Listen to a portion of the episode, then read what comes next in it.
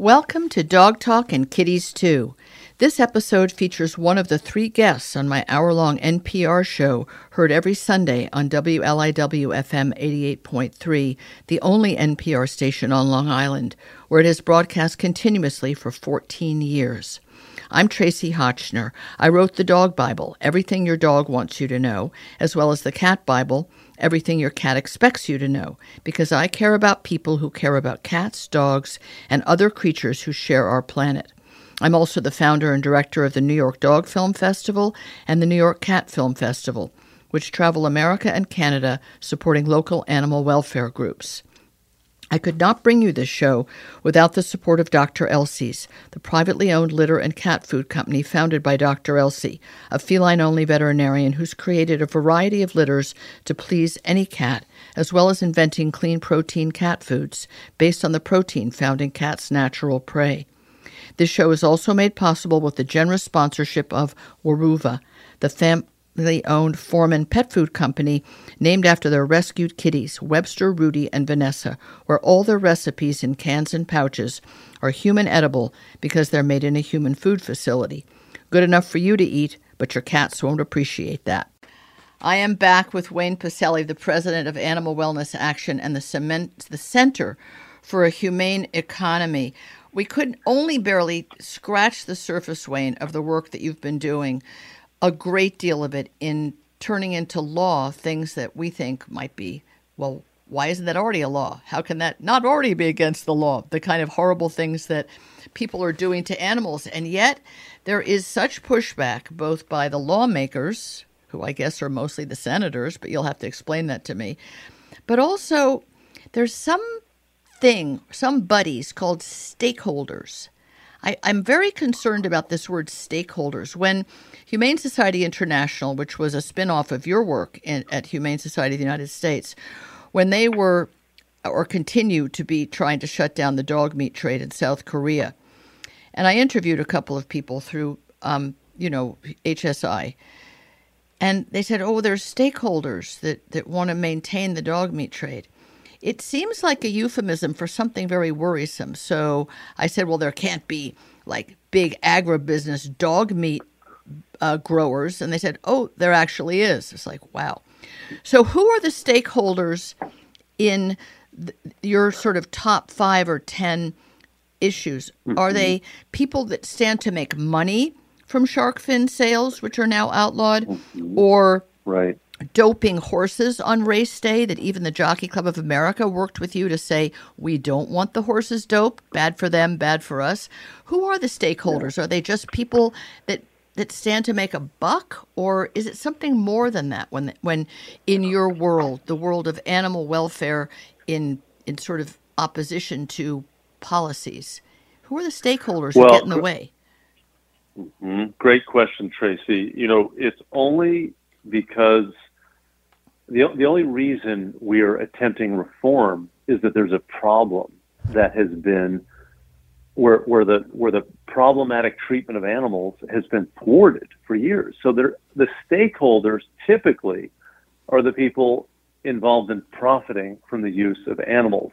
And it typically comes with all sorts of high minded rationalizations and justifications.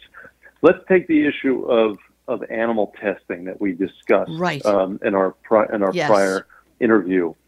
So there are multiple categories of animal testing. A lot of people are familiar with cosmetic testing on animals. That you know they they they put a substance in the eye of a rabbit as a proxy for the human circumstance, and that's supposed to protect us when when you know a woman puts on mas- mascara and we have an outcome that, okay, well, we've done this testing, therefore it's safe. Well, now we have hundreds of companies that have have relented on this issue, and now they market their product saying no testing of animals if you buy this product. That's a great advance, but it took decades, decades, and now hundreds of companies have have this little insignia on their product. Yes. There are other categories of animal testing. There's chemical testing. We have chemicals in everything, right? We have it in our pillows and we have it in our packaging and we've got it all over the place. And most of these chemicals are not screened properly. There are thousands of them in use. These are different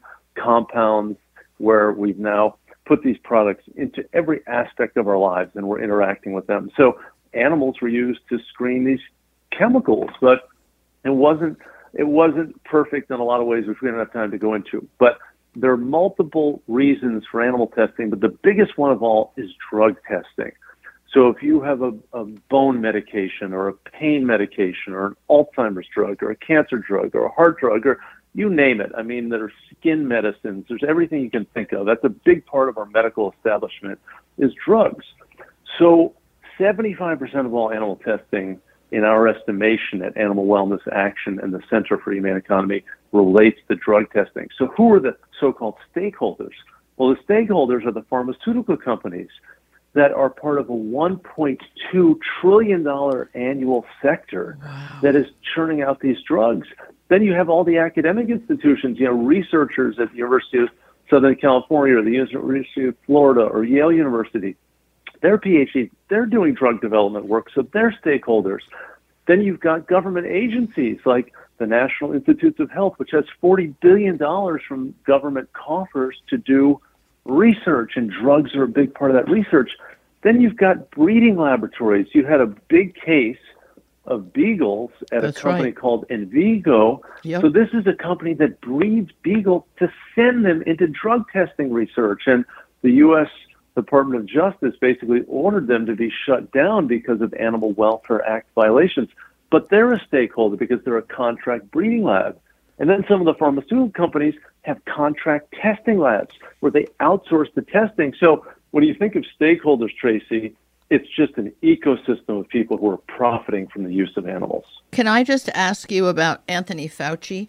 Because White Coat Waste Project really has depicted him as the, a king in the evil empire of this testing, personally yeah. gaining an enormous amount of money, personally, right in his pocket, but being mm-hmm. a big stakeholder and a big proponent of testing and a big proponent of these the, the whole churn of the ecosystem breed the animals ship the animals house the animals everybody involved can make a buck along the way as well as dr mehmet oz i guess at columbia university mm-hmm. testing on beagles right in new york city you know ivy league college lots of uh, supposedly woke people very sensitive to important issues and right under their noses mm-hmm. and dogs were being cruelly tested and apparently for not even a really important outcome. But lots of money was being made on the in, on the out, and grants.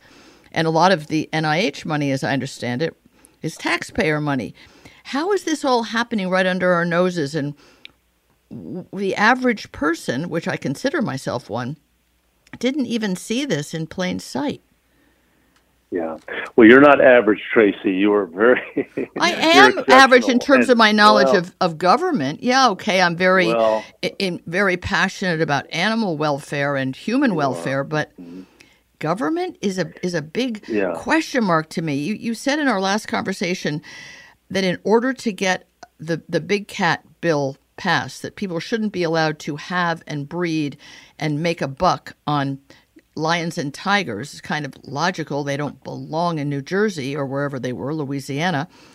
You had to hotline the bill. I mean, I've never even heard of story of words yeah. like that. Hotline the bill, and then there were three senators who had a hold on the bill.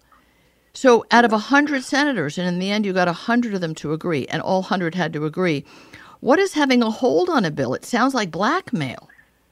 Well, well, really goes back to your question about the stakeholders, right? That these issues are all complex. And for me and you and so many other Americans and so many people around the world, you hear that animals are being unnecessarily harmed, they're right. being tormented for frivolous purposes. You say, like, that's a simple issue. Stop mm-hmm. it. Stop mm-hmm. doing that to animals. They mm-hmm. feel pain. They have lives that matter to them. Yep. We can do better. We're smart enough as a species to figure out ways for us to lead quality safe lives without leaving a trail of animal victims. Well said. But when you're thinking about when you think about all of the public policy issues in the animal welfare space, the use of animals in agriculture, the use of animals in testing and research, the use of animals in wildlife management and fashion, there are stakeholders, right? There, yeah, that that's yeah. that euphemistic word mm-hmm. that you mentioned earlier in our conversation. These are big, powerful interests. I mean, the pharmaceutical uh, sector is more than a trillion dollars of our economy. They've got a phalanx of lobbyists. They've got influence. They exercise that influence, and so does the factory farming lobby. So does the puppy mill lobby. So does you know yeah. the trophy hunting lobby. So when you think of the United States Congress, which is the Congress refers to both the United States Senate, 100 senators, and then the U.S. House of Representatives, 435 members, there are lobby groups that are are very influential with these lawmakers, and they make their case just like we make our case, and oftentimes it's a draw, and that means there's stasis. It means that a bill is blocked. Right. And you mentioned this this procedural issue. You know, a lot of the major animal issues they're important to you and me and a lot of your listeners but they're not top tier issues. They're not on the front page of the New York Times or the LA Times uh, right. uh, every day. You, you as such an informed animal advocate, don't even know the details of a lot of these things because it's so complex. You know, the animals are in every aspect of our lives, and sometimes we don't even see it. And yes. The the big issues that are debated, you know, are we going to give billions of dollars to Ukraine to fight the Russians? you know, are we going to reform tax policy to keep more money in people's pockets? Or are we going to give nutrition assistance to millions of kids in the public schools?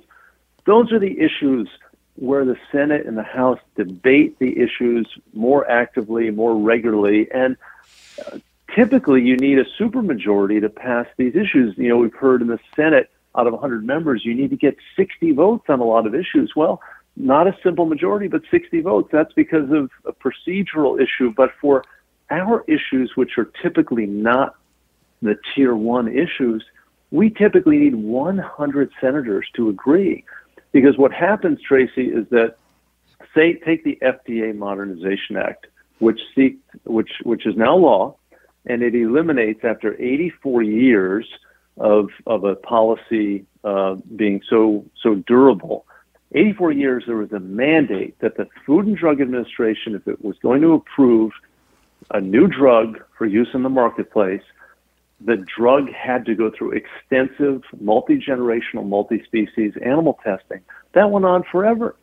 So when we got the chair of the committee of the Senate uh, Health Committee and the ranking Republican member, when we wanted this to go to the floor, they had to bless the bill.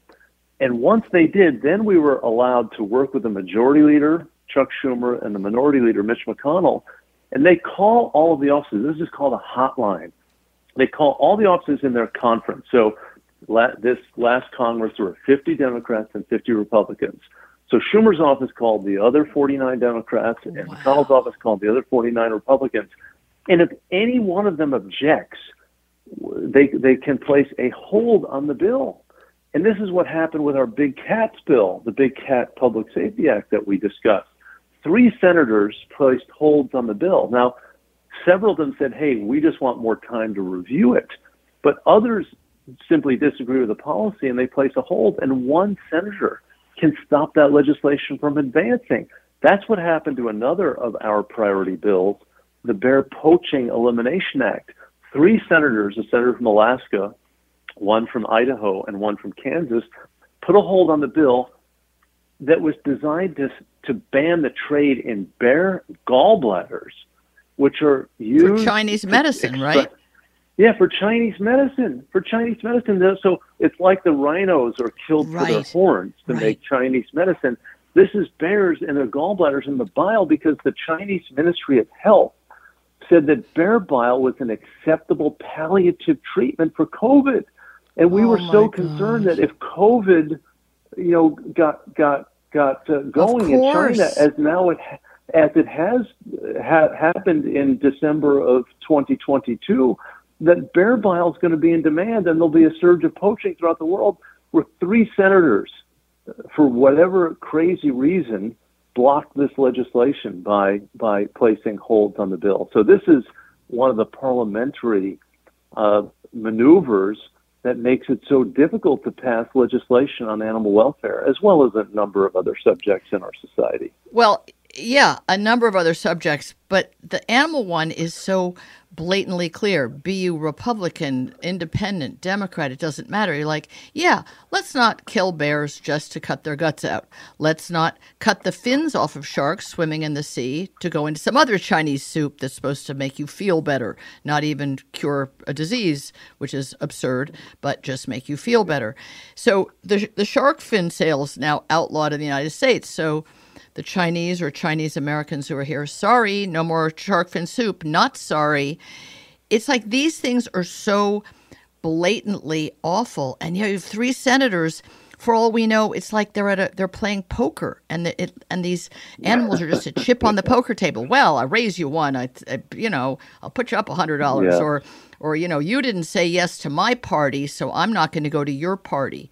Like I don't know, it just it seems so petty and insignificant their whatever their personal stake is. Are are they a stakeholder? Is it just a power play? Are they just flexing their muscle and saying, "Nah, that's okay." Yeah. The other 97 say yes. We're going to go no just because we can. I don't know how yeah. you can well, stand right. it. You've been doing this for so long. It would make me well, well I would just be useless at this. Everyone knows I could not be a corporate wife or a political figure because you know, my heart's on my sleeve and it comes out my mouth. But I just, I admire your patience and tenacity. It makes me want to, you know, call up those three senators' offices and go, Are you crazy? What's the problem? Didn't you have any yeah. humanity? Of course, that's, you know, not a phone call I'm going to make or that anyone's going to take. but I, I just want to say that.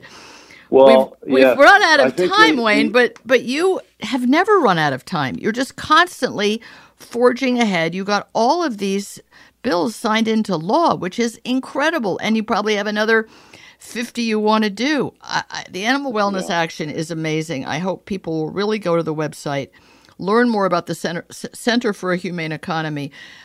I'm not sure exactly what we can all do, but being informed and smart and giving you some support in whatever way we can for the work you're doing is really important. It's like there's this evil empire of people with no heart and soul. That's what it feels like to me. Like you're just well, doing this good advocates. work. We, yeah, yeah, we have to be citizen advocates. I mean, I can play an important role in guiding and leading this legislative effort with all the experience that I've accrued through the years, but having thousands of people in yes. tens of thousands, hundreds of thousands of people in communities saying, this makes perfect sense. How could you possibly against be against this sensible idea? Yeah. And how could you be against stopping animal cruelty? That's what gives me great power. So when you say go to animalwellnessaction.org or centerforhumaneeconomy.org, the thing to do is not just read, which is very important, but sign up so we can then alert you when there's a moment where you can plug in and help us get legislation or other right. policies over the finish line. And go to the people in your state that that seem to have dug their heels in and, and give them what for Absolutely. as a constituent. Wayne, thank you exactly. so much. I know you're going to be back. There's so many incredible topics to talk about, and you give us hope in moments, at least in my case, of smoke coming out of my ears. Thank you for all the good, hard work you're doing and your enormous success. Thank you so much, Tracie, for everything. Thank you for listening. There are a few more special companies that make this show possible. I hope you will support all of these companies because they stand behind my mission, which is to bring you delightfully informative pet talk radio. Earth Animal, which is privately owned by Dr. Bob and Susan Goldstein, creates holistic pet wellness products with an emphasis on their stewardship of the Pet Sustainability Coalition. They make many non chemical products for the inside and outside of your pets, as well as innovative foods like no hide chews and the hybrid dry food wisdom, which sometimes is all that my Weimaraner Maisie will eat. I'm very grateful also to Evermore Pet Food, privately owned by two extraordinary women, Allison and Hannah, who cook dog food from the most pristine human edible ingredients and ship it to your door in frozen pouches. It's higher quality and more ethically sourced than my own food. Thanks again for listening. I hope you've enjoyed this one guest version of Dog Talk and Kitties too, and will listen to other episodes sometime soon.